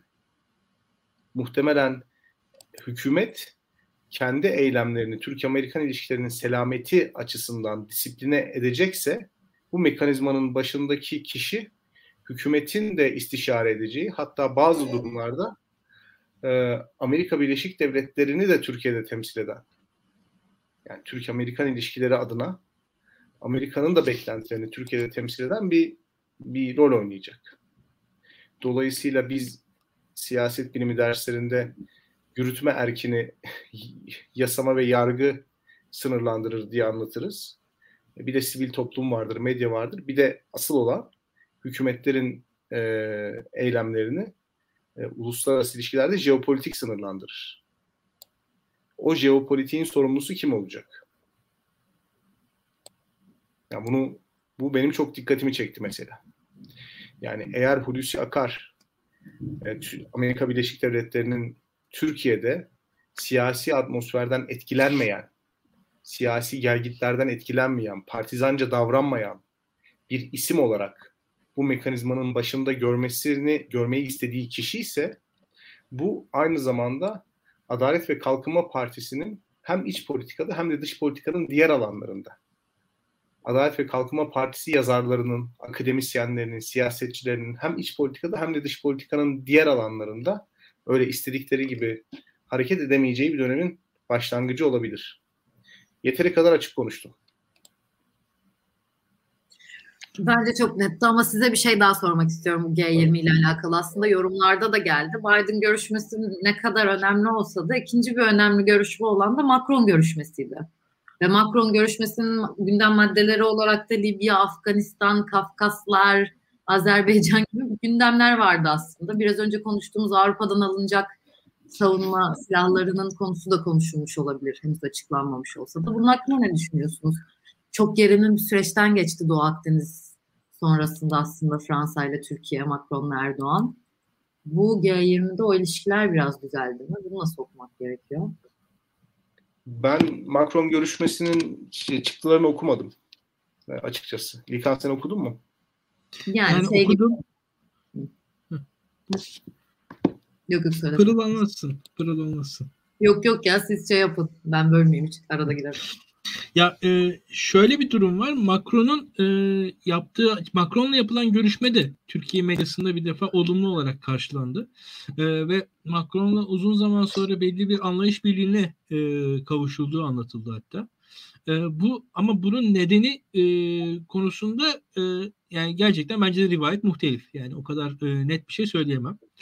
Onu söyleyebilirim. Yani o konuda birazcık daha e, yani çok net bir fikrim yok Macron konusunda ama orada yine muhtemelen belli bir e, ilişki tarzı zaten burada e, ilk defa şeyde yani muhtemelen Macron tarafından gelen e, bir opsiyon Türkiye'ye uzatıldı diye düşünüyorum ben. Hatta bu Türkiye-Rusya ilişkileri üzerinden de anlaşılabilir gibi geliyor bana da. E, o daha uzun vadeli bir şey olacak. Ama e, Macron'un özellikle bu e, Burak da bahsetti. E, belli noktalarda e, şey yaptı. Yani Macron'un şöyle söyleyeyim. Fransa-Yunanistan ilişkisi Türkiye-Yunanistan dengelerini bayağı bozmaya başladı şu anda. Yani biz her ne kadar belli bir e, ölçüde e, kendimizi anlatsak da Türkiye yani bir şekilde İHA'lar, SİHA'lar falan filan burada bayağı bir e, sıkıntı olmaya başladı Türkiye açısından. Güvenlik meselesi haline geldi. O güvenlik meselesi haline geldiğini de dünya görüyor. Yani o dünyanın e, Amerika da görüyor bunu. E, ve e, Yunanistan'ın şu anda ciddi bir silahlanması var aslında. Yani bu artık şeyi aştı. Yani Adalet ve Kalkınma Partisi'nin militarist politikasını falan aştırmış bir noktaya geldi diye düşünüyorum ben. Orada e, bir noktada e, şöyle söyleyeyim yani Adalet ve Kalkınma Partisi'nin yani biz artık ne yapalım e, bize hiçbir opsiyon sunmuyorsunuz e, diyememesini de sağlayacak bir gelişme diye öngörebilirim. Ama daha ötesini söyleyemem. Daha ötesi birazcık daha tartışmalıdır. Yani e, ama e, ve de şöyle bir durum da var. Tabii Fransa açısından Fransa ihracata muhtaç bir ülke savunma sanayi açısından. Benim hep diyeceğim ama Fransa ihracat ihraç etmek ister. Ama ne kadar güvenli bir ihracat ortağıdır o da ayrıca tartışılır. Fransa bu konularda biraz enteresan iki arada bir derede bir ülke. E, ben biraz öyle görüyorum. E, bu tartışmalarda tabii şu var. Biz yine e, şeye geldik. Yani Tayyip Erdoğan'la e, yani Biden arasında iklim değişikliği zirvesinde bir e, Glasgow'da e, biz buluşma bekliyorduk. Şu o, o oraya gitmeyeceği ortaya çıktı. O tartışıldı vesaire. Yani orada bir e, yine Türkiye'de bir şey belli şeyler olumlu gidiyormuş gibi e, ama o olumlu e, gidiş yani olumlu gidiş şöyle söyleyeyim ben yani belli sınırlar içerisinde. Yani çok da her şey olumlu gitmiyor gibi. Yani o konuda da e, hani Batı en azından Türkiye ile tamamen köprüleri atmak istemiyor. Bilgehan'ın dediği şey çok doğru. Şu anda e, Türkiye ile köprüleri atmanın e, yakın ve uzak vadede, orta vadede en azından kendisi açısından da Türkiye açısından da olumsuz gelişmelere e, sebebiyet vereceği ve daha ziyade sadece Türkiye'nin istikrarsızlaşmasına e, yardımcı olacağını onlar da öngörüyorlar ve nispeten alttan alıyorlar. Yani bu e, Viyana Sözleşmesi'nin 41. maddesi meselesi aslında te- teorik olarak, pratik olarak bir alttan alma yaşanan şey. E, ve bu alttan almaların falan yaşanmış olması hatta bu Macron'la olan e, bu hava savunma sistemi e, muhabbeti diyelim. Bu da bir alttan alma da denebilir bence. Bir opsiyon sunma. E, bütün bunlar aslında benim kafamda biraz ona oturuyor. Yani Türkiye'yi hala masada kal. E, bir noktada en azından şu an seninle anlaşamasam da sen de hani bir seçim Burak Bilge'nin anlattığı gibi seçim sonrası anlaşılabilecek bir iktidar olabilir diye düşünüyorum. Tabii Burak Yıldırım'ın anlattığı şeyler de doğru. Onları hatırlıyoruz biz de. Yani Falklands Savaşı'nı falan da tabii savaş olmasın diye şey yapalım. O kadar şeyler gitmeyelim ama e, bütün bunların ötesinde e, ben biraz öyle görüyorum. Yani Fransa ile ilişkiler Türkiye açısından çok büyük potansiyel olan ilişkiler. Fransa'nın Türkiye'de büyük yatırımları var ama e, bir noktada Türkiye'nin boyutuyla Fransa'nın boyutunun yakınlığı da e, sıkıntı yaratıyor Fransa'ya. E, Türkiye'ye de yani bir şekilde Amerika ile ilişkiler gibi değil. Orada bir e, bir dengesizlik var. E, bir e, anlayış birlikteliği, birlikteliği yok Türkiye ile Fransa arasında diye düşünüyorum. Onu söyleyebilirim. Bir de tabii Glasgow zirvesinde de e, orada Tayyip Erdoğan e, bir kimileri ego meselesi dedi, kimileri sağlık meselesi dedi. Hmm, onlar da ayrı konular yani daha spekülasyon çok ne kadar girmek isteriz bilmiyorum ona. Ee, belki bir tanesidir, belki bir diğeridir, belki hiçbirisidir. Ee, ama şunu görüyorum ki yüzde yüz olumlu gelişmeler olsaydı Tayyip Erdoğan orada olacaktı. Mesela biz hemen bugün şeyi gördük. Ekrem İmamoğlu Glasgow'a gidiyor mesela. Şimdi orada kendisini gösterecek. Yani orada e, bu ima, bu şeyler e, bu pozisyonlar alınıyor karşılıklı olarak. Ya orada şey çok spekülasyon olur tabii ki ama bugün de sosyal medyaya bir tane video düştü tam biz yayına başlamadan bir buçuk iki saat önce gördüm ben.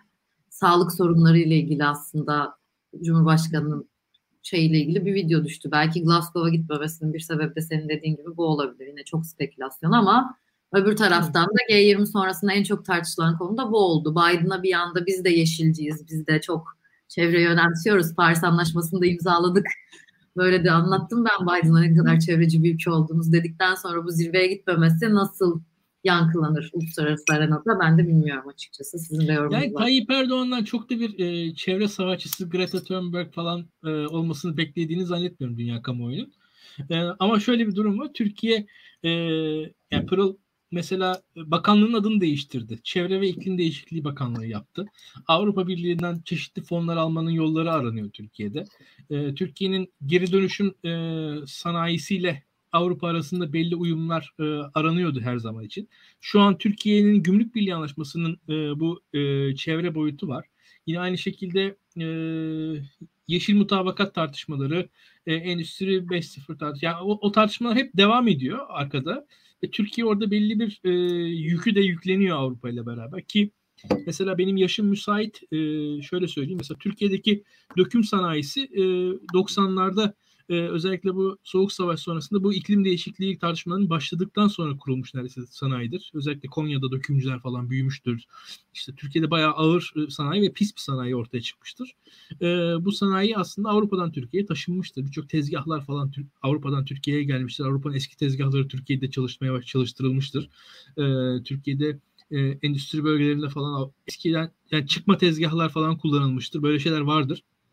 Türkiye'de hep bu e, bu yapılır. Türkiye hani e, tamiratta iyidir, e, işletmede iyidir. E, bu tarz şeyleri yapar Türkler. E, bu, bu kabiliyetler hala Türkiye'de mevcut. Ve bu dönüşümlerde Türkiye bir yerde yer alıyor ama tabii burada şu var artık yeni paradigmada daha büyük yatırımlar gerekiyor. Yani o çıkma tezgahla bu dönüşümler sağlanamayacak Pırıl. Yani ne olabilir? İşte burada kredi desteği gerekiyor Avrupa'dan. O kredi desteği de bir şekilde e, belli uyumla e, Avrupa ile ancak sağlanabilecek. E, şu an TÜSİAD o işin içerisinde. E, hükümet de bir noktada paydaş olmak istiyor. O gözüküyor. Şu an mesela muhalefet partileri de o işin içerisine girmeye çalışıyor. Belediyeler işin içerisine girmeye çalışıyor. Burada bir fon var. E, bir, bir para var bu işin içerisinde. Çok büyük bir para var. E, ve bir pazar da ortaya çıkacak ki Avrupa Birliği kendi pazarını en azından dünyanın kalanına karşı bu iklim değişikliği tartışmaları üzerinden bir e, esasında gizli gümrük duvarı kuracak. Yani öyle ya da böyle. O, o gizli gümrük duvarı da e, işte iklim değişikliği uyumlu, uyumsuz, karbon emisyonu az ya da çok e, üretimle e, gerçekleşecek diye düşünüyorum. Yani siz yüksek karbon emisyonu ortaya çıkartan bir üretim yaptığınız zaman malınızı satamayacaksınız. Veyahut da onun üzerine malınızın üzerine karbon vergisi koyacak. Eski gümrük vergisini karbon vergisine dönüştürecek. Öyle bir dünya geliyor şu anda karşımıza. Şimdi o dünyaya biz e, Türkiye olarak ne kadar hazırız, ne kadar değiliz. Tabii bunlar yani ya şunları konuşuyorum ya bunu, Türkiye şu an bunu o kadar konuşuyor mu bilmiyorum yani. yani çok da biz şu anda ben de da, daldım gittim ee, yani e, bilemiyorum bir anda çok bağlamdan koptum özür dilerim yani şu anda e, yani nedir Türkiye'nin e, bu tarz tartışmalar Türkiye gibi e, otoriterleşen bir yönetimin aslında dünyadaki e, eş değerleriyle kendisiyle eş gördükleri eş sahada buluşabildiği alanlardır aslında. Böyle yerlerde mesela Türkiye gibi bir ülkenin lideri e, daha başka alanlarda kendisiyle böyle bir Amerikan başkanını eş olarak bulamıyor. Öyle söyleyeyim. Bu tarz alanlarda işte G20 gibi alanlarda, iklim değişikliği gibi alanlarda eş olarak konuşma şansı buluyorlar diye düşünüyorum ben. Ki zaten e, Türkiye açısından fırsatlar da bunlar. E, hükümet de onları kullanmaya çalışıyor. Tabii. Tabii uluslararası rejim teorisi budur zaten. Uluslararası platformlar materyal güç kapasitesine bakmadan her ülkenin bir koltuk sahibi olduğu için bir oya sahip olduğu eşitleyici platformlardır. Ee, yani Trump gibi liderler mesela bunlardan çok hoşlanmazlar. Hı hı. Ee, çünkü gücün daha karar verici olması gerektiğini düşünürler. Dolayısıyla Hatta daha güç... seni şey yapayım daha da mesela e, diktatörlerin çocukları falan olimpiyat komitesinde başkanlık yaparlar. Diktatörde eşleri Tabii. olimpiyat komite. Çünkü şöyle sporda ülkeler eşittir. Çünkü sporda ülke ve kendi bir anda şeydir yani en e, çatladı kapı ülkesinin e, Cumhurbaşkanı'nın oğlu Amerikan e, Olimpiyat Komitesi Başkanı'yla eşit olarak muha- muhatap görür. O, bir oyu vardır. Eşit oyu vardır. Mesela FIFA başkanı seçilirken, UEFA başkanı seçilirken bir oy, birer oy kullanılır. Bu yüzden mesela o tarz yerlerde e, genelde o diktatörlerin çocukları, akrabaları, eşleri falan bulunur. Çok doğru, çok doğru. Sağlık meselesine gelmek istiyorum ben. Bence e, bu klasik bir dedikodunun dışında daha e, kuramsal bir anlamı var. Özellikle popülist liderler açısından. Popülist liderler e, bir ulus inşa ederler. Yani hali hazırda onları bekleyen bir halk yoktur. Onlar halkın temsilcisi olduklarını söylerler ama yani hali hazırda bir kahraman bekleyen bir halk yoktur. Tam tersine onlar söylemleriyle, eylemleriyle, tutumlarıyla o halkı inşa ederler. Ve inşa ettikleri halk ile popülist liderler aslında fiziksel olarak birbirlerine çok benzemek zorundadır. Yani e, siyasi tutum olarak benzemek zorundadır. E, ve e, günümüzde siyaset artık iyice yüzeyselleştiği için performans çok önem kazanıyor. Popülist liderler aslında birer performans sanatçısıdırlar. Fiziksel yeteneklerinin çok yüksek düzeyde seyretmesi gerekir. Onların fiziksel olarak e, kapasitelerinin azaldığı gizlenmek zorundadır. Yani bugün iletişim başkanlığı sistemin kalbi oldu, beyni oldu diyoruz. Çünkü popülist rejim dediğimiz şey tamamen bir iletişim meselesidir aslında. Yani lideri çok güçlü göstermeniz gerekir. Hani liderler düşebilir. Mesela Süleyman Demirel düşmüştü. Hatırlıyorum ben. Ee, çok da halen daha YouTube'da açar izlerim.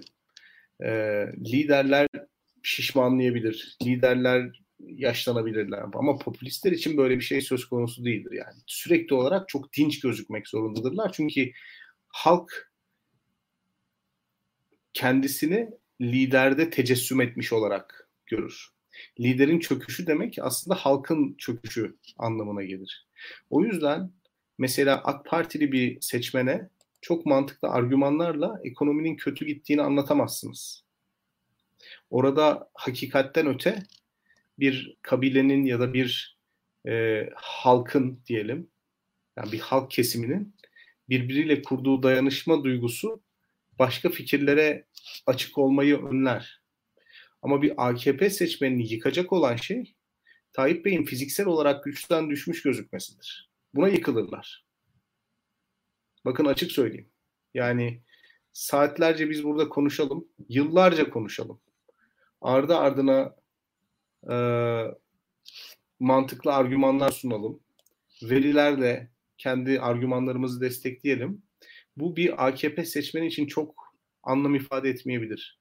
Fakat e, Tayyip Bey'in canlı yayında gözlerinin kapanması, yürürken zorlanması, işte bu tip fiziksel olarak güçten düştüğünü gösteren e, görüntüler onları daha çok etkileyecektir. Kendilerinin yorgun olduğunu, kendilerinin ihtiyarladığını, kendilerinin güçsüzleştiğini düşündüren şeyler olacaktır. Bu yüzden alelacele basketbol oynarken videosunu çekip sosyal medyada yayınlıyor iletişim başkanı. Yani güçlü olduğunu göstermek istiyor.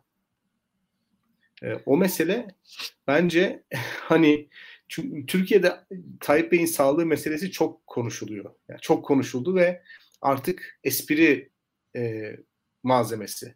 İşte arkadaşımın kuzeni varmış, doktormuş gibi bir sürü şeyler var. Herkesin olmuştur yani. Hani çok gizli bir bilgi. Herkes de herkeste de var bu gizli bilgi. E, ama yani e, bu işin bir hakikat tarafı var. Yani e, biz kimsenin sağlığından olmasını istemeyiz. O ayrı bir şey ama e, fiziksel olarak çökmüş bir görüntü popülist liderlerin en son isteyeceği şeydir. Onu söyleyeyim. Şimdi, ya, ya orada bir... çok kibar, özür dilerim. Bilgehan çok kibar. Ee, e, Tayyip Erdoğan seçmenini temsil ediyor demeye getirdi. Burada mesela daha ağır bir örnek var tarihte Tito. Yani e, Tito ülkeyi temsil ediyordu. Tayyip Erdoğan'ı da o noktaya getirtmeye çalışıyorlardı aslında birçok e, iletişimcileri. Ve biz bu noktaya gelmesinin yanlış olduğunu söylüyorduk. Böyle bir noktanın saçmalık olduğunu söylüyorduk açıkçası. Ve aslında biz o zamanlar dolaylı yoldan Tayyip Erdoğan'a iyilik yapmaya çalışıyorduk. Yani çünkü o, o noktaya getirirseniz siz bir lideri eğer hani bir şekilde vatan hani bizim için işte bu, bu Tayyip Erdoğan'ın adı tartışılmazdır. Her şeyin üzerindedir. Erdoğan'a bir şey söyleyen Türkiye'ye söylemiştir. Vatana bilmem ne yapmıştır falan diye. O zaman Erdoğan'ın e, bu şekilde çok gayet insani bir e, meselesi. Yani diyelim hakikaten yoruldu. Yani bir sıkıntı değil. İnsan yorulabilir. E, 60 yaşın üzerindeki herhangi bir hayat ben de şu an yoruluyorum. E, işte atıyorum Burak Bilgehan da yayının başında daha çocuklarını uyutmaktan gelmişti. Çok daha uykuluydu. Şu an daha konuştukça canlandı. Görüyorsunuz. Yani, aynen öyle. Şimdi insan böyle bir şey. Ama şu var. E, Tayyip Erdoğan'ın insani yönünü Tayyip Erdoğan'ı alırsanız siz ve bir şekilde e, Tayyip Erdoğan'ı adeta hani e, Bilgehan onun okumuştur yani kralın ikinci bedeni falan o, o öyle bir tabii, hikayeye tabii, tabii. ulaştırırsanız siz Tayyip Erdoğan'ı yani Tayyip Erdoğan'ı o zaman e, Erdoğan'ın kişiliğinde Türkiye o haldedir. E, Erdoğan'ın kişiliğine beraber Türkiye'yi o halde seçmeni görmeye başlar. Ve e, yani o zaman da şu var e, bir noktada da yani bu Yugoslavya'da da öyle bir şey vardı hatta. Yani Yugoslavya'da da Tito'ya ülke aslında iyi durumda falan diye anlatıyordu etrafındaki insanlar. Ee, bir de onun o boyutu da var. Onu da söyleyeyim. Yani ve Tito arkasından da Yugoslavya'nın ne hale geldiğini biliyoruz. Şimdi her ne kadar insanlar Tito'yu saygıyla ansalar da arkasından sürdürülemez bir ülke bıraktığı da açıktır. Ee, onu da söyleyelim Doğru. yani bir tarafında. Doğru. Ve e, birazcık da işin o tarafı da var burada yani Bilgehan daha kibar davranıyor. Yani daha ziyade seçmenini temsil ediyor diye gösteriyor. Ama şu an ne yazık ki ülkeyi temsil eder halde bize anlatılmaya. Yani o, o iddia ediliyor. O iddia şu an artık iktidarı vurur hale geldi. Yani Tayyip Erdoğan aslında kendi kendisini temsil eden bir sıradan siyasi parti lideri olsaydı e, sağlık durumu çok çok çok daha az mesele olurdu.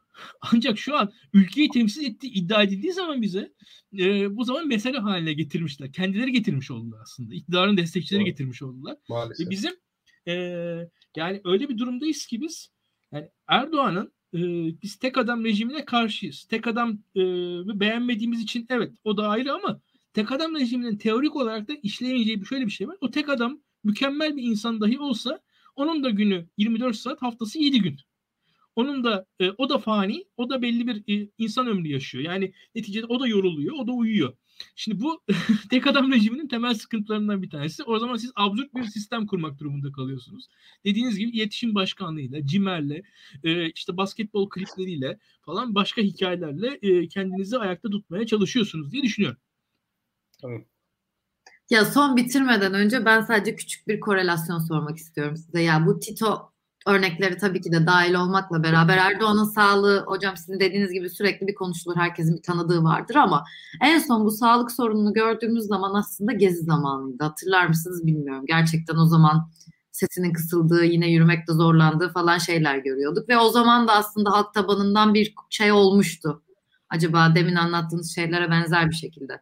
Bu ikisini bir arada yorumlayabilir miyiz? Tekrar böyle bir şeyde halkın tabanında dediğiniz gibi liderin yorulduğu, yine bir gezi zamanındaki gibi bir soru işaretleri oluşur mu AKP seçmeninin tabanında aslında? Ya Gezi'de e, tam aksine ben çok daha dinç bir lider görüyordum işte. Esenboğa Havaalanı'ndan şehir merkezine gelinceye kadar 7 tane miting yapmıştı. Ee, yani şu anda e, bir kriz zamanı yaşamıyoruz yani bir siyasi kriz döneminde değiliz. Aslında her şeyin olağan gittiği yaz aylarında bir canlı yayında e, Tayyip Bey'in e, gözleri kapandı. Yani şekeri düşmüş olabilir. Yorgunluktan birdenbire e, uykuya dalmış olabilir. Bilmiyoruz ama insani bir biyolojik bir zafiyet gösteriyor değil mi? İşte bu kralın iki bedeni meselesi. Kantarovic yazarın ismi. 1957 yılını da hatırlıyorum. Ee, yani ilahi bir tarafı var bir de dünyevi bir tarafı var. Şimdi o ilahi taraf geleneksel toplumlarda krallara atfedilen bir şeydi. Popülistlerdeki o ilahi taraf da halkı temsil etmesi. Yani dolayısıyla o biyolojik bedenin ötesine geçen bir durum. Ee, biyolojik beden bedeniyle gündeme gelmesi, onun zafiyetleriyle gündeme gelmesi çok sarsıcı oluyor o yüzden. Ee, işte yürürken zorlanması gibi işte to, kaç torununun olduğunu unutması gibi. Yani kız to, kaç tane kız torununun olduğunu unutması gibi. Ee, işte prompter'a bakmadan konuşamaması gibi. İrticalen herhangi bir soruya cevap verememesi gibi. Şimdi e, yani baktığınız zaman bunlar aslında çok e, bütün kontrollere rağmen dışarıya sızan görüntüler. Yani bu e, büyük bir bürokrasi var. Yani onu size söyleyeyim. Tayyip Bey'i insani taraflarından soyutlamak için daha e, dünyevi olmayan bir karakter olarak sunmak için çalışan büyük bir bürokrasi var. Buna rağmen bunlar sızdı. Ve sıradan AK Parti seçmeni öyle söyleyelim o fiziksel güçsüzlüğe tahammül edebilecek noktada değil. Çünkü 2002'yi hatırlayın. İlkan iyi hatırlar. Pırıl sen hatırlamazsın. Mesela e, Tayyip Bey'in aslında en önemli artılarından bir tanesi genç ve dinamik olmasıydı. Yani hem Erbakan'a karşı hem Ecevit'e karşı. Hatta hatırlıyorum 11 Eylül günü bütün yorumcular böyle başbakanla bu tip bir krize girilmez. Bizim şu anda uçağa atlayıp Amerika'ya gidecek bir başbakana ihtiyacımız var. Uçağa atlayıp Avrupa'yı gezecek bir başbakana ihtiyacımız var falan gibi şeyler söylüyorlardı. Yani Tayyip Bey genç ve dinamik olmanın, diri olmanın avantajını aslında çok topladı 2002 senesinde, 2002 seçimlerinde. Şu anda bu tahammül edilemeyecek bir şey. Yani fanilik, dünyevilik bunlar çok Tayyip Bey'e yakışmayan şeyler AK Partili seçmenin gözünde. O yüzden böyle insani zafiyetlere düştüğü zaman da biraz yadırganıyor. Çok enteresan figürler aslında bu popülist liderler. Yani uzatmak istemiyorum çok fazla ama hem e, halkın bir parçası olmak, yani halktan gibi gözükmek, hem de halkın olağanüstülük atfettiği kişiler olmak zorundalar. Yani bilmiyorum çok net açıklayabildim mi ama yani bu ikisini aynı anda becerebilmek çok zor bir şeydir. Yani hem halkın özdeşim kurabileceği kadar bir parçası olmak zorundalar. Hem de o özdeş, özdeşlik kurdukları insanların takdirini toplayıp onlar tarafından olağanüstü bir kişi olarak görülmek zorundalar. Bu dünyanın en zor şeyi. Ağzınıza sağlık. Aslında saat 11 yaptık birazcık. Bir şeyimiz daha vardı. Aslında bu konu haftaya da devam edecek gibi. Bu konuşacağımız rekabet kurumu birazcık şey Kılıçdaroğlu tweet de attı sonrasında bugün o kurul kararını birazcık da eleştiren doğalgaz tarafına da çeken. Onu haftaya da konuşup deyip bu evet. hafta aslında programı bitirebiliriz. Sizin için de şeyse. Evet, çok iyi program oldu Pırıl. Sana da hayırlı olsun. Bundan sonra beraberiz. Bizi çok iyi idare ettin. Teşekkür ederiz. ben teşekkür ederim. Görüşmek üzere. Ağzınıza sağlık. Görüşürüz.